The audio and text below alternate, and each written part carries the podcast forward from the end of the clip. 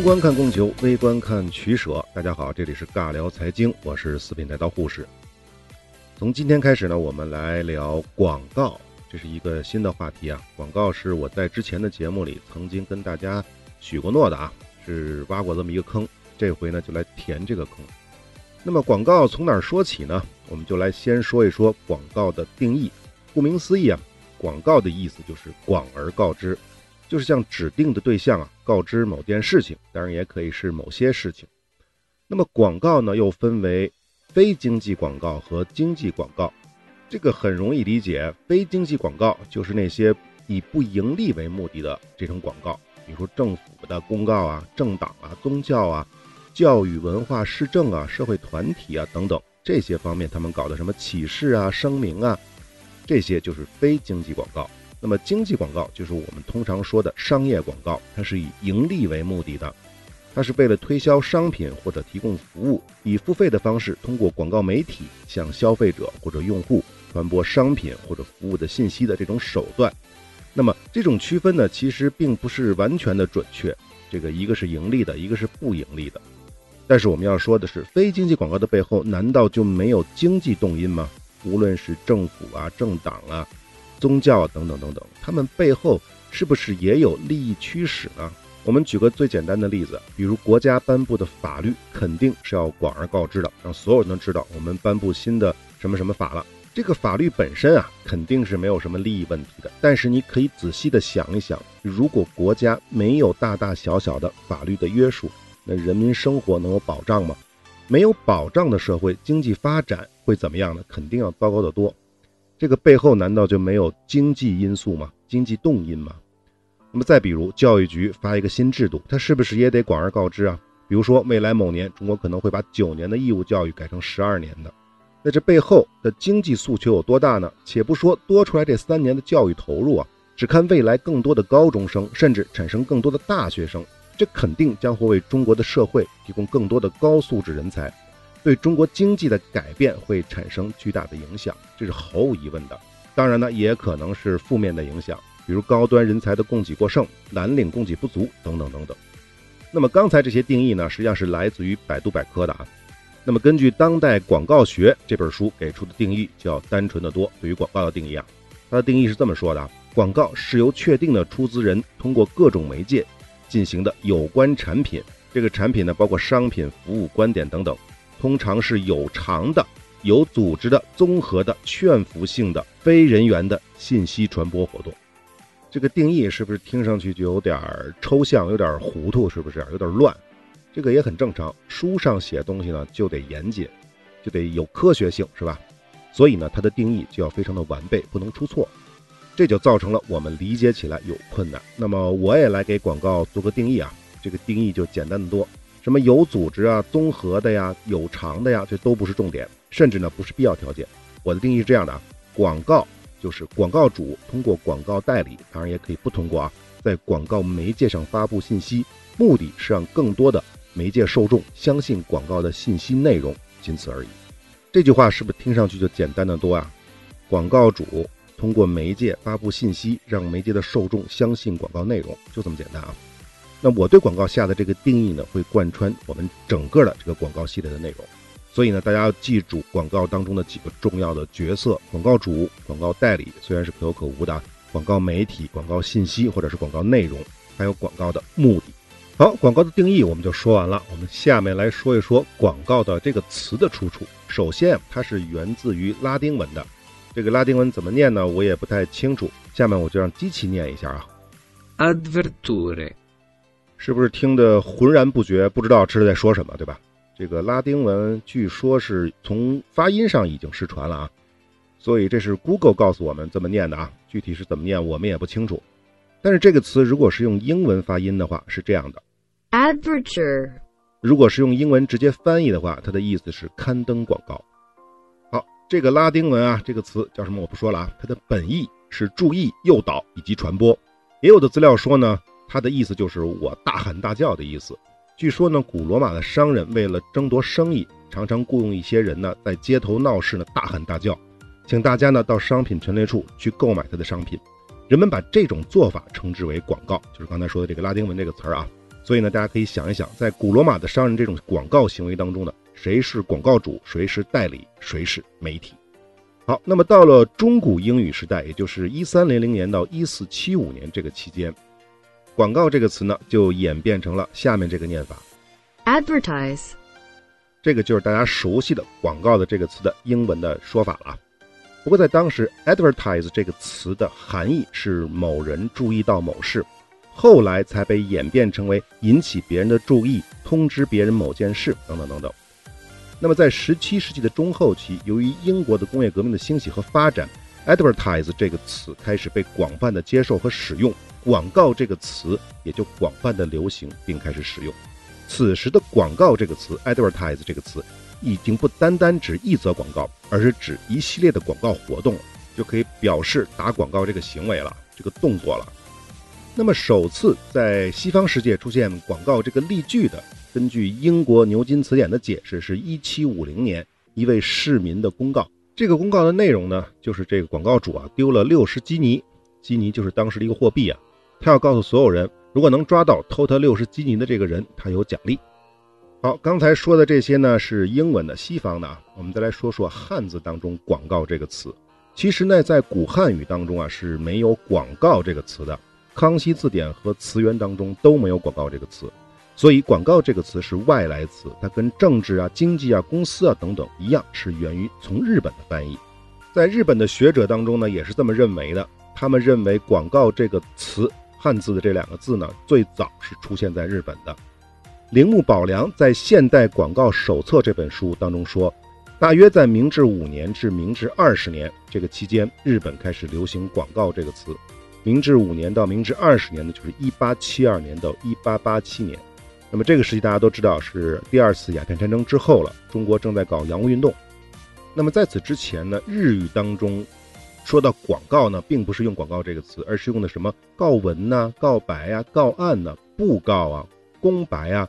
预披露啊，引闸呀，泛告啊，设告等等等等，但是这些词就是基本上来自于汉语的。刚才说什么告白、告文，这都是在古汉语当中有的。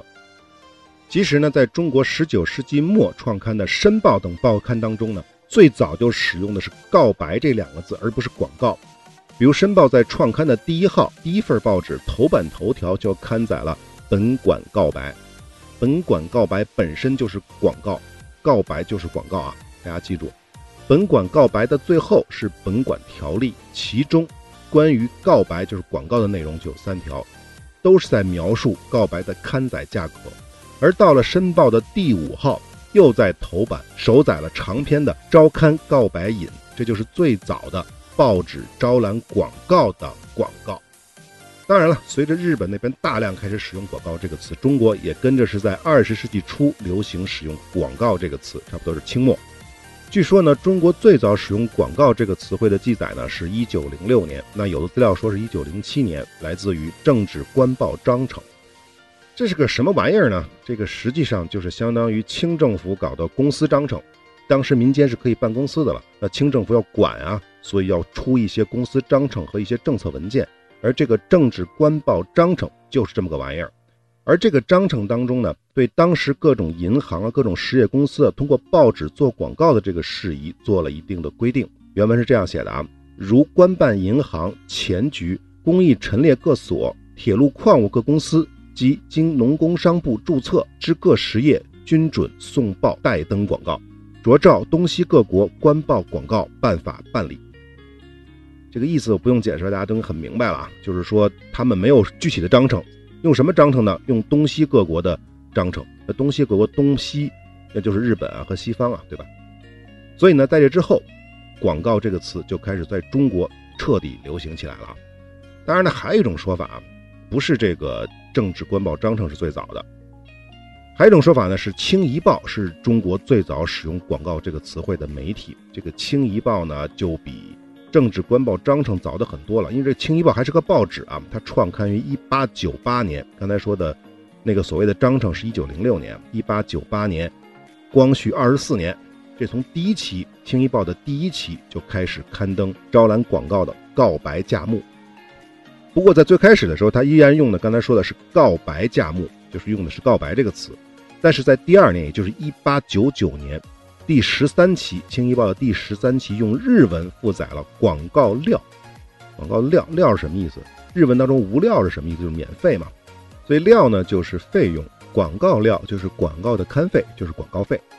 那么到底谁是真正的第一呢？谁是真正的中国刊物当中使用“广告”这个词的第一呢？这个确实刚才说的是有争议的。为什么会有争议啊？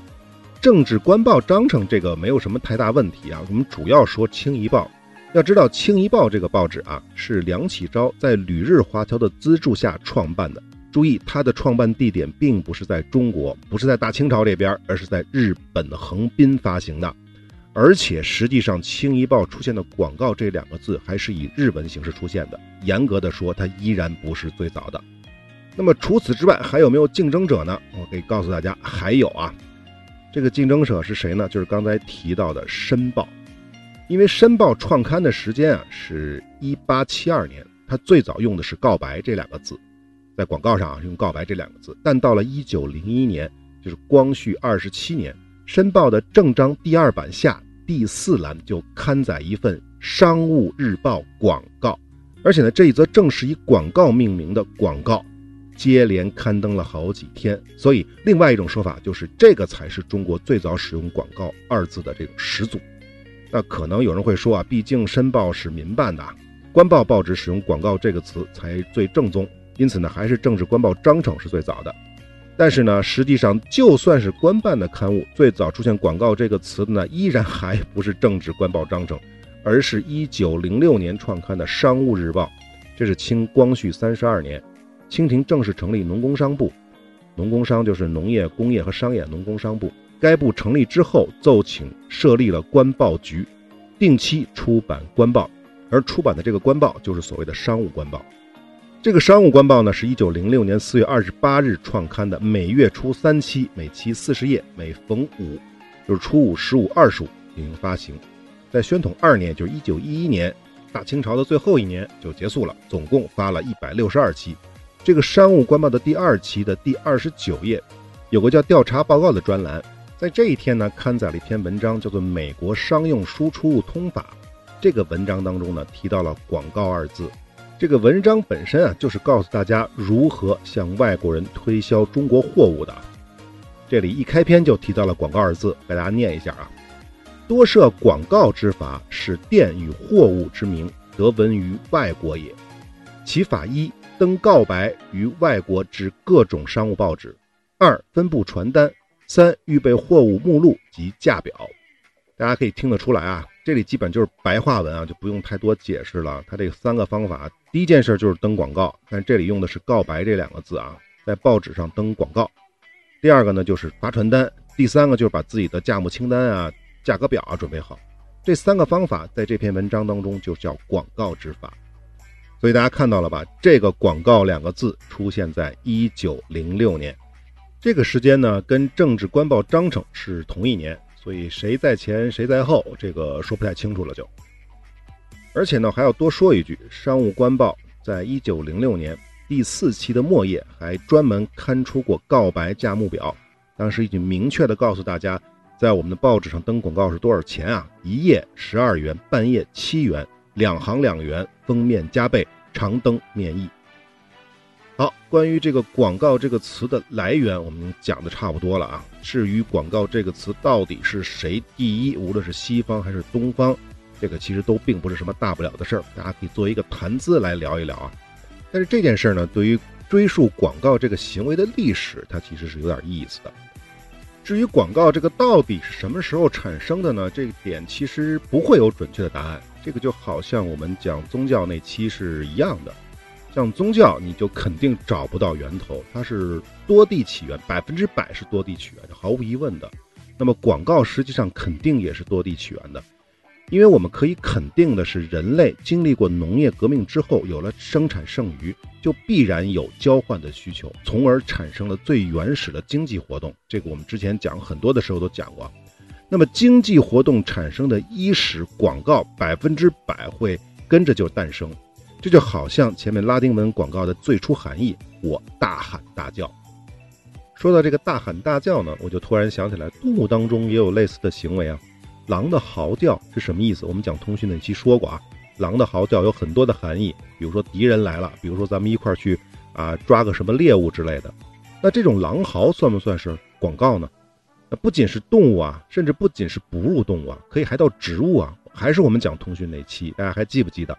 呃，有一种植物，如果遇到了虫害，它就会分泌一种物质，这种物质的传播的过程当中，就会告知其他的同类要加强防御了，虫子来了。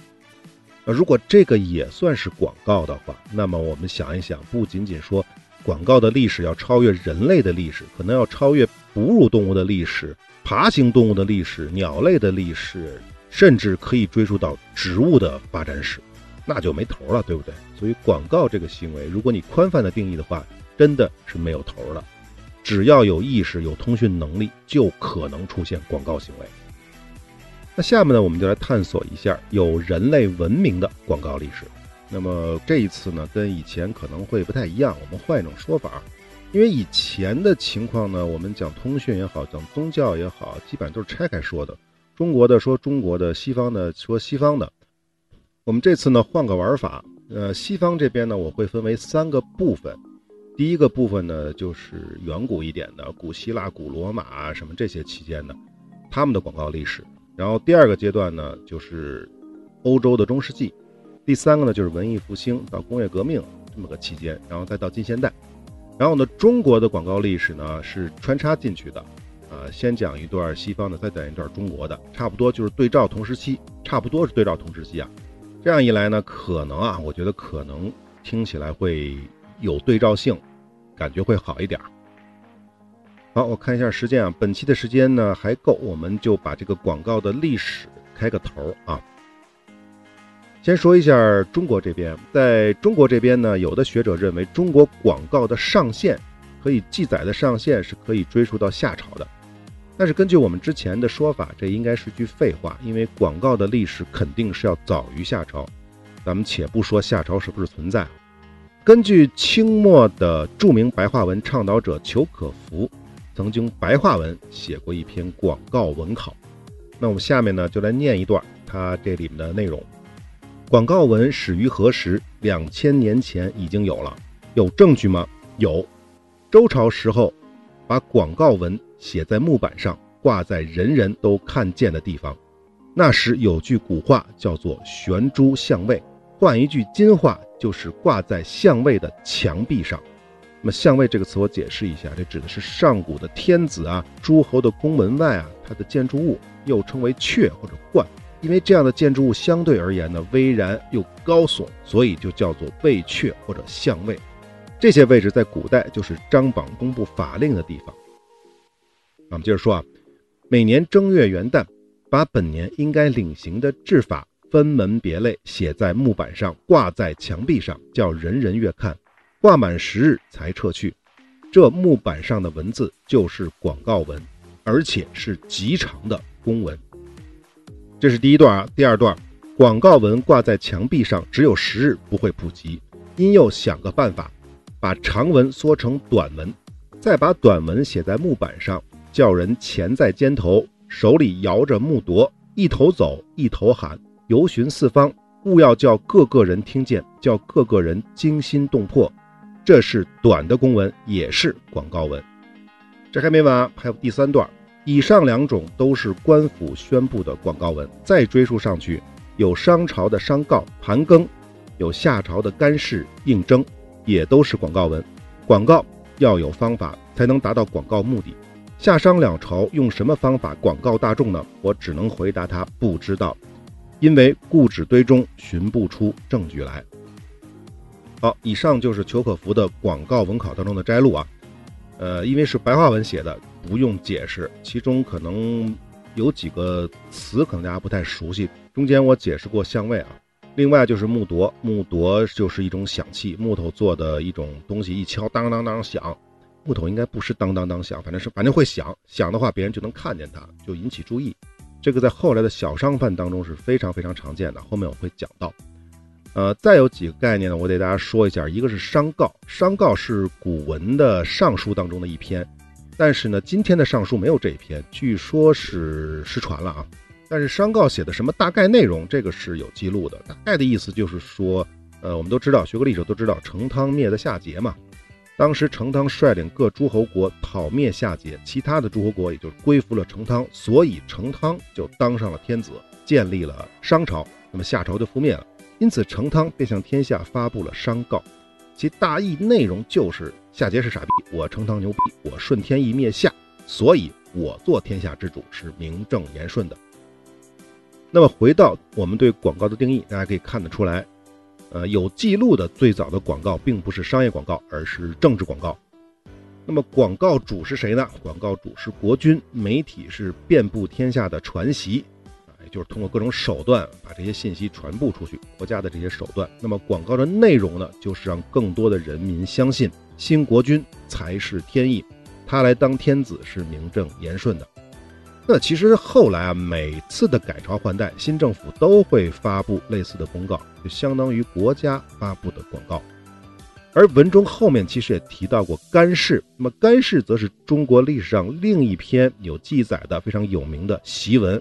这篇檄文的背景呢，就是夏启，夏启继位之后呢，兴兵讨伐有扈氏，这之前所做的军前动员令。甘氏的这个甘是个地名，可以理解为是在甘的这个地方发表的一个誓言，大概就是这么一个意思。甘氏，而后面还提到的应征也是类似的，也是夏朝的时期，印前往征讨西河的后人，在大战之前所做的应征，目的也是为了鼓舞士气。那像这样的檄文，在后世就非常非常的多了啊，比如汉朝讨王莽檄啊，三国时期陈琳写过的讨曹操檄啊，还有唐代。骆宾王写讨武则天檄文等等等等，甚至后两个我们都在以前的节目当中讲过的啊。那我们接着说裘可夫的广告文考啊，除了国家政府和诸侯的这种政治广告之外，裘可夫也提到了私人发布的非商业广告。好，我们再来念一段啊。私家著述中有没有广告文呢？有，你不闻秦朝吕不韦的《吕氏春秋》？汉朝淮南王刘安的《淮南子》都曾经挂在闹市的街面上，叫大家阅看，叫大家批评吗？这不是广告文是什么？这个插一句啊，吕不韦的一字千金，给大家我们讲过的，他的广告内容不就是想让读书人相信自己的《吕氏春秋》将是传世经典吗？那我们接着念啊，再追溯上去，秦汉之前，秦汉以前有没有私家的广告文呢？有，你不见孔子在《易经》上说。君子居其室，出其言，善则千里之外应之，况其尔者乎？居其室，出其言，不善则千里之外违之，况其尔者乎？这啥意思呢？这个文言我们得稍微解释一下。在屋里说话，只要隔着一堵墙，外面的人就听不见了。那如果是千里之外的人，就更听不见了，就没法反对他，对不对？那么一定是说话的人把所说的话写出来公布。才会有人响应他或者反对他，这孔子老人家就是这意思啊。总之呢，裘可夫说，这不是秦汉以前私家的广告文吗？总之，做广告的目的要叫人人都能看见。好，这个就是裘可夫的说法啊。此外呢，比这更早的尧舜时期还有说法，比如说什么尽善之精，鸡鹰精，尽善之精，惊奇的精啊，诽谤之目和敢谏之骨等等说法，这也都是广告的意思。这个我稍微解释一下，说的都是上古的统治者啊，什么尧舜禹之类的，就是传说当中的啊。说尧舜这些人呢，为了搜集信息、尊重舆论、倾听人民群众的呼声，往往在五达之道或通都大邑设置尽善之经、诽谤之目、敢谏之鼓。所谓尽善之经，就是悬挂旌旗作为禁言的标志；诽谤之目，就是树立华表之类的东西作为标志，让人民群众在旗下进行诽谤之言。或者把意见写在木牍之上，这时候的诽谤是一个中性词啊。敢谏之鼓，再给大家就好理解了，就是指进言之前可以击鼓来警众，引起人民的注意。那么尧舜都是传说了，所以刚才说的这些呢，都是后人的记载，比如说司马迁的《史记》里啊，贾谊的《陈政事书》啊，还有吕不韦的《吕氏春秋》啊，《淮南子》啊，《管子》啊，等等等等，是在这里记载的。那么根据前面的描述，我们就可以看得出来。我国上古时期最早的广告记载，大部分都是政治广告或者是社会公益广告。那么西方世界呢是什么情况呢？他们可追溯的最早的广告大多其实也是政治广告。在一七九九年的八月的时候，拿破仑远征埃及，他手底下呢有一个炮兵的士官，在距离亚历山大港五十六公里的地方，尼罗河的一个河口叫罗塞塔镇，在这里一个古堡指挥修筑工事的时候，意外的发现了一块石碑。这块石碑呢有一百多厘米长，七十多厘米宽，上面刻的呢是埃及的象形文字、俗体字以及希腊文三种文字。这个呢就是著名的罗塞塔碑。根据后来的考古认证，这个石碑是公元前一百九十五年前后，古埃及的祭司，也就是他们的神职人员，为了宣传和颂扬当时继位的国王孟菲斯五世的功德而刻写的，就可以理解为国王孟菲斯五世的登基诏书。说到这个公元前一九五年，也就是这个孟菲斯五世登基这一天，那么中国这边也发生了一件同样的类似的事情，大家知道是什么吗？说来比较巧啊，这一年汉高祖刘邦在讨伐英布的战争当中中了毒箭，不治身亡。那一年年仅十七岁的刘盈登基继位，这就是后来的汉惠帝。可以肯定的是，汉惠帝登基的时候也会有他的登基诏书，也是向全天下广而告之的。但是听到这里，大家是不是觉得西方的广告历史是不是太 low 了啊？竟然到西汉才有广告的记载？才不是啊，才不是啊！首先，四千多年前。古埃及的方尖碑以及各种的石柱上就有象形文字，其内容大多都有政治广告的含义。别忘了，还有比埃及文明更早、诞生于两河流域的苏美尔文明。在两伊战争的时候，讲伊拉克历史的时候说过，这个苏美尔文明和埃及文明都要比中国的文明要早啊，可追溯的要早。而且讲通讯那期我们也说过，苏美尔人是世界上最早创立文字楔形文字的，因为是在泥板上刻字，所以也叫做泥板书。那么这些泥板书上记录的内容，既有学校的课本啊，又有国家的文献啊，其中有的记载国王修建庙宇、战胜敌国的丰功伟绩，还有这些内容。这些出土的文物当中呢，尚不能确定是否存在纯粹的广告，但仅作为广告媒介而言，泥板书完全具备文字广告的能力。换句话说呢，我们只是现在呢还没有找到记录广告的泥板书这种文物而已。而且呢，不仅仅是苏美尔人，古埃及人在这方面也比中国要先进的一些，或者说早一些，比中国早很多年发明了另一种文字的媒介，就是缩草纸。我们在通讯系列也讲过的。那么埃及这边的缩草纸文物当中，就确实有相关广告的内容了。在公元前一千多年，大概中国的商朝时期，在古埃及的首都就有人散发过缩草纸制作的广告传单，其中一张幅面有三十二开那么大小。也就是十六开的一半啊，呈淡茶色，内容是奴仆谢姆从织布店主人哈布处逃走，坦诚善良的市民们，请协助按布告所说将其带回。他的身高五英尺二英寸，这是转换过的啊。面红目褐，有告知其下落者，奉送金环一只；将其带回店者，奉送金环一副。落款是：能按您的愿望织出最好布料的织布师哈布。这可是真正的是文物啊！而且这份文物是目前为止世界上最早的使用纸传单的广告，目前收藏于伦敦的大英博物馆。那么注意了吗？这个广告是非常有意思的。一方面呢，它本身是个寻奴的广告，而另一方面，在落款的这个地方，广告主还不忘了给自己的主营业务再打个广告，也就是那个落款，告诉大家我是一个能按您的愿望织出最好布的织布师。一张传单两次广告，是不是很有意思？好，这才是西方世界最早的有真实文物做背书的广告，而且还不是政治广告。